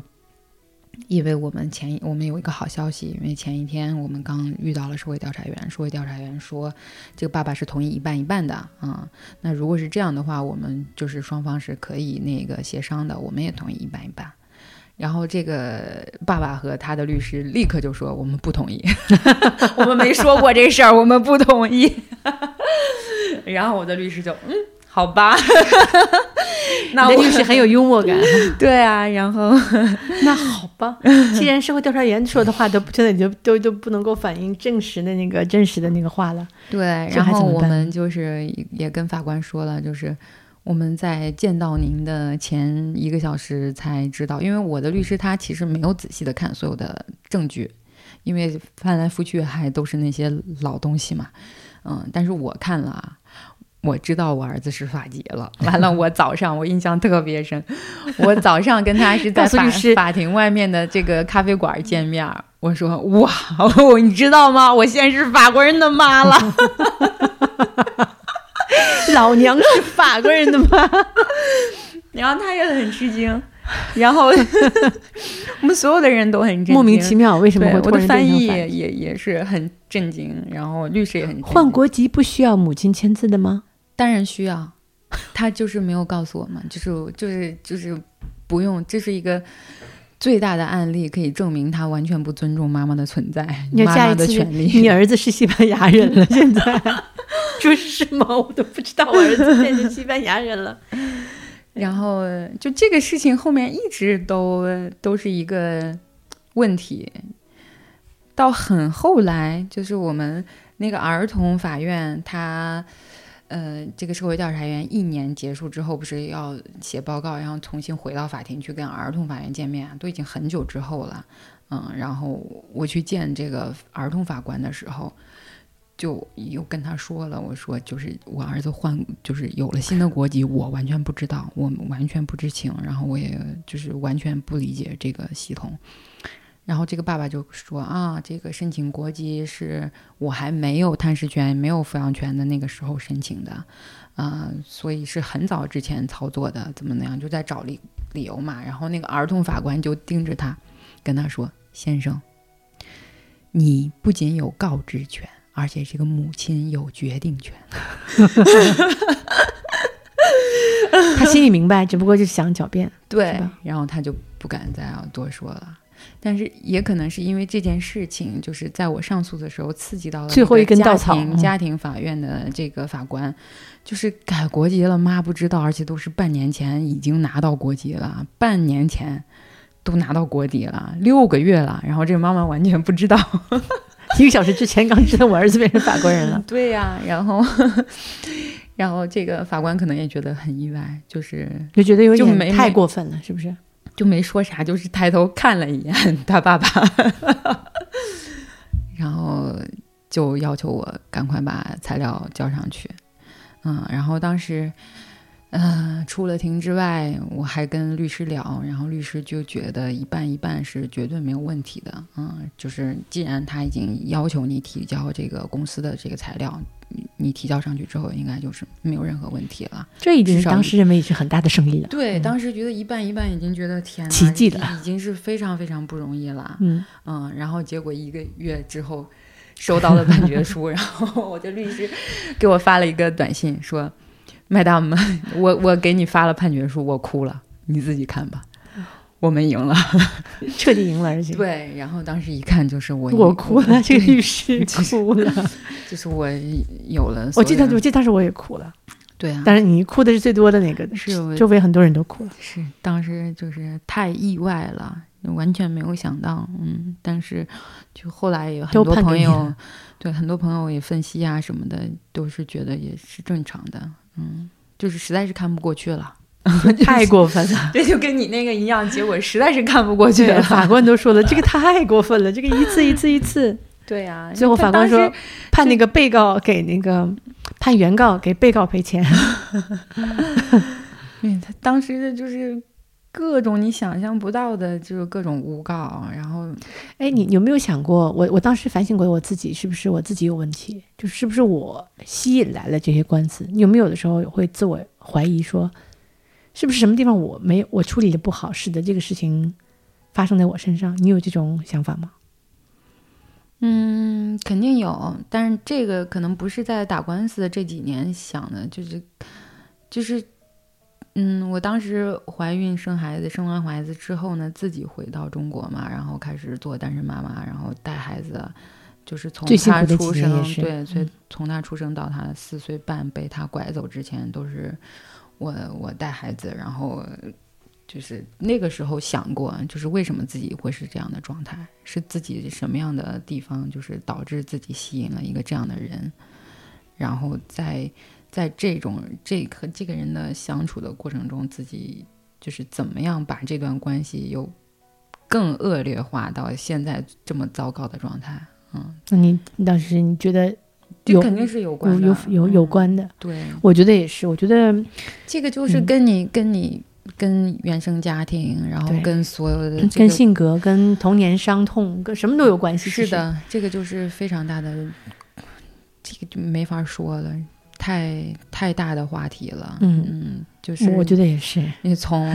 可能反省了很多，对，从自己的自我认知，然后回到你对关系的认知，对，就有亲密关系嘛，就是亲密关系的形成，其实跟原生家庭的这个影响是非常非常大的。嗯，包括就是你处理所有关系的这种方式，都是你可能在你四五岁的时候，那个受家庭的影响的时候就已经形成了。可是那时候我们没有选择，那时候小的时候我们是被动的接受和接收这些东西，对吧？嗯然后长大以后，我们有点像是我们这块地上长了一个土豆，长俩地瓜，长了几个果树，还长了这个比较讨厌的这些这些东西，然后混在一起，我们要去把它这个东西整理好一个美好的东西。其实有非常多的工作，对，现在包括其实跟孩子相处的这个关系当中，也是我就是会照妖镜时时常 的无限的一个照妖镜。对，时常的就会发现自己的问题，嗯，就是也时常警醒自己，说了什么话就会突然觉得哇，这个话为什么从我嘴里说出来？哎，不是我，是我姥姥呀，对呀、就感觉我妈妈。对，这不是我妈呀，这我这不是我以前小时候最抵触、最讨厌的那个话和那那个方式吗？嗯，然就是后就常常在地这样无意识的有的时候在传一些其他的，对，嗯所以就是时常要给自己敲一敲，然后说话的时候要很小心，不可以，就是尤其是在孩子就是跟他的这种沟通当中，尤其是是非常正式的，双方都在敞开心沟通的时候，就是很多那个伤害的话是绝对不允许说的，嗯，时刻要警醒自己。对，这也就跟孩子也是亲密关系的一种嘛，最亲密的关系就是孩子了吧，而且就是他现在的这种亲密关系，就会我和他的模式就会影响他将来长大和他的家庭、他的孩子的模式。是的，所以一想就是责任很大，对，就是一定绝对。绝对不能乱说话。我们只能只能尽量。我我当时给我自己的这个多少年的这个之后的这个反反馈，给我自己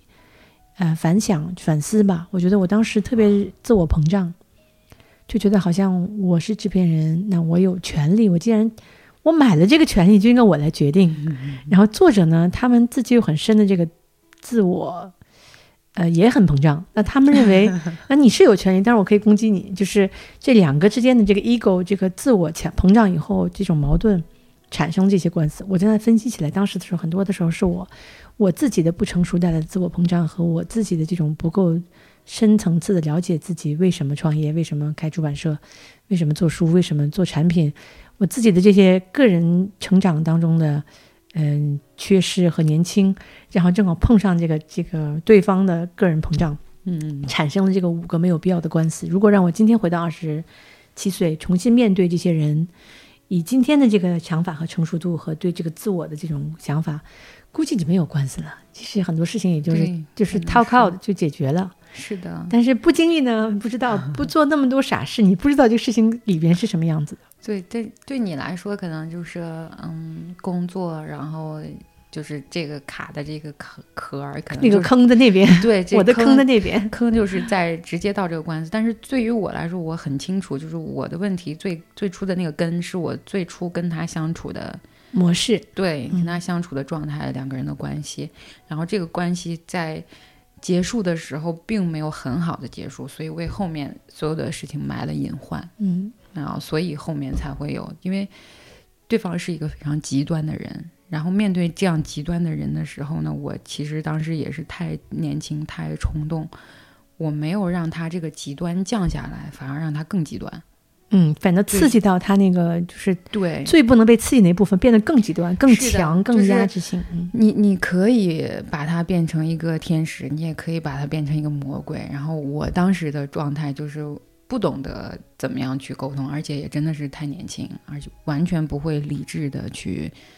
把这个这个火灭下来。就是我只能把他逼的，就是更更魔鬼，然后导致他这个魔鬼呢，在他心里积压很久很久很久很久。爆发了。对，然后他因为他是一个睚眦必报的性格，所以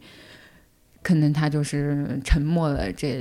令孩子出生到四岁半期间，就是完全是一个消失的状态嘛。然后这个期间，他可能都想了一万次怎么来，就是来折磨我，直到他四岁半把这个整个的拐带实施成功。嗯，所以这四年之后的这个果，但是因其实是八年前就种下了，所以再说更早的就变成我们小的时候的心理模式，这这事情说的很深，嗯，不是简单的一个突然间发生了一个从天上掉来一个陨石砸到咱们身上。了，而且我我就当然确信，就是这不可能是一个偶然事件，肯定是很多错综复杂的原因综合下的一个结果，而且又是一个成年的积累，然后各种的问题没有解决，然后不停的激化、激化、激化，最后有一个爆发。嗯，即使是到现在，其实可能也没有就是从根上面去解决这个问题。但是好在的是有这个法律系统的保护，所以现在就有点像壳子方面被解决了，这个刑事事情已经被解决了。嗯嗯，但是现在不一样的是，因为之前，就我不知道我现在想的是不是正确啊？可能我再过三年五年，或者孩子可能十八岁之后，我可能就认为我现在的想法也不够理智，也不够好，也不够恰当，所以现在我是，嗯、有一点因为。伤害太多了，所以我我拒绝跟他再产生任何的连接，就就是整个一刀切断，就除了跟孩子有关系的部分，我不得不去面对的部分，剩下的就是一切在我的脑子里清零，就是就是全都擦掉，就是刻意的让自己不再去想，不再去去。去去找原因啊，再再去说什么，然后我要去跟他把这个关系的问题真正的解决掉，我就不不再去你想、你相？信那个投胎吗？不太相信。这辈子就这样了。那那个嗯，很多佛教的哲学当中都提到这点，就是如果这辈子我们和某个人有个特别深刻的关系，嗯不管是好的坏的哈，嗯然后如果没有非常过渡到爱和平和和放手的话，哎，下辈子重新来。但我我我不知道我现在算不算是放手，或者是说逃避。就是我现在的脑子里就是清零了，对，就是 go away。原来就完全不在我的不在我思考和不在我的这个细胞活动的范围，就是整个拿掉。可能对以后呢？对，可能以后过孩子十八岁之后，可能再想想，可能啊、可能也没啥，是吧？为了孩子好，如果让孩子能够能够更放松，他不会感到在这种家庭关系中感到焦虑，或者是不安，或者是担心，然后我去做一些改变，嗯，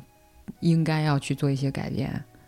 去把这个关系就彻底的以一个非常平静的方式，就是真正接受的方式，而不是一个逃避的方式把它结束掉。你有的是时间，你现在跟孩子刚回来这么点时间，可能以后会这么想，但现在我 就是 go away，就是有多远滚多远，千 万不要让我再看着，不要让我再听着，就是拒绝任何有多远有信信息。就是你装了个盒子，装个铁盒子，然后把盖子盖好之后，把锁都锁好了，然后放在地下室了，不理不理这个事情了。等有一天，如果你想重新拿出来之后再去处理也不是，我就感觉我是那个盒子，我把自己锁死了，他的任何信息进不来。你觉得你是那个盒子啊？你对没有把你们的关系想象成一个盒子，然后把这个盒子放到那个地下室里边锁好了之后藏起来，就是你们俩的关系这事情我就不再处理了，以后就直接就被埋葬埋到地球底下去了。就是我，我感觉我不倒不是盒子，就是感觉我把我这个世界已经划分为两个世界了，就另外一个世界跟我没有关系，嗯，一个是跟他有关的，一个是其他的世界，我就是其他那世界那个宇宙里面的人，嗯、就是这个盒子的那部分跟那个盒子就是没有没有任何交集，当然就是很偶尔很极有限的，就是跟孩子有关的部分嘛，那就是不得不去沟通，不得不去那个什么的时候，但我现在已经很尝试，就是不用不去用任何的语言或者是。任何的情绪化的词去刺激他，嗯，我就是说一件事情，我就说一件事情，嗯，然后就你不再更激发这个魔鬼变得更魔鬼了。对，就是这个。礼貌的、礼貌的问，就当一个陌生人一样。然后我的朋友就是，你就把他当成是你的客户，礼貌的，就是礼貌你要有，哪怕对一个陌生人，你要有最基本的基本的礼貌啊，嗯，就是问候要有，事情说清楚，你好，我好，大家好，再见。就是这样。然后至少不至于更激发这个对恶这个恶和凶这部分了，嗯，然后、呃当然他也会时常的来刺激一下。对来来就是来故意的激怒我，他会常常这么做。但是我现在就是找到一个自己太极拳放 放松的方式，揉回来之后，嘣，揉回去。倒也没有说给他打回去，就是至少你化解啊，你不至于再再去就是他说什么，我已经好像进不到我的内心里了，就不能让我引起。特别大的愤怒和伤心，已经没有了。然后，如果是特别不好的事情，然后我就会立刻让自己去看一些好玩的事儿，就让自己立刻笑笑一笑，把这个事情转化掉，就就拉倒了。然后慢慢慢慢的就是他越来越不能影响我的情绪，然后我需要跟他的沟通就是跟孩子有关的那几件事儿，放假交接，然后我需要签字的签字，然后需要干嘛干嘛，嗯，就是那非常简单的几件事儿。然后这个这个环节其实社会调查员帮过我很多，因为他爸爸很疯狂，他每次见社会调查员，他会把我写他的邮件打印出来。就给社会调查员看，你看这个妈妈说什么什么什么什么，但可能我并不是那个意思，但是在他的解释下就变成了另外一个意思。然后社会调查员就说，就是拿着这个打印出来的邮件跟我说，你看看他做了什么。然后所以你就要小心自己写什么。对他说你要你看，我觉得这句话你是可以删掉的。这个社会调查没有任何必要来说这句话。你需要你这个邮件的目的是把这件事情说清楚，去掉这句话，事情很清中间。放了一句话，我希望你刚才不小心那个把腿砸折了。然后事后调查员说 这句话实在是没有没有那个任何的意义的。对，但肯定不会说那么那那么那个什么。对，就是有的时候就是会说很气愤的话，就是啊，我我觉得你可能要好好学习一下数学，因为他有的时候会把那个假期搞错嘛。请你，请你认真的计算一下，你是不是你数学是不是 你是不是要去问问数学老师？就会类似于这样啊，这的话。种话，然后他他就会调查员就，请你把这个去掉。嗯，所以后来理智的想一下，是这样的，嗯，没有必要。而且，其实当你在说这些的时候，你的情绪和你的能量会被带走，嗯没有必要。对，而且受他影响了。嗯，然后后来我就写了几封不带情绪的话，然后社会调查员也打印出来，就跟我表扬，就说进步了我非常喜欢你写的这一段，怎么怎么样。挺好玩的哈。对，所以这里面说来说去都是人的故事，是不是？都是人性的这个各种各样的表现和你碰到了这样一个人、这样的法官、这样的人、这样的律师、这样的翻译、这样一个男人、这样 对，这样的孩子、这样的朋友，我们是一些嗯人的故事。当然咱俩说了几个小时了？不知道，你手机还有电吗？一个小时你五十二分钟，咱们去吃个面条吧，好呀，或者我们下次再聊。今天就聊到这里吧。好呀，好呀。谢谢你，亲爱的，跟我分享这么多。然后呀，我觉得咱们俩是互相分享，嗯，嗯，互相，而且有一些事情可能，呃，就是这样面对面的说出来了，好像才有一些梳理在自己的脑袋里。是的，我也是在表达的时候，其实我说了很多以前我自己没有说过的话，嗯，就不是说，呃，可能也是我们两个之间连接比较深，就 是说出来的时候，可能要是正常的，可能我也不会说的话。行，这哎呀，这个我特别喜欢好的，好的，坐下次我们可以坐在这里和你聊，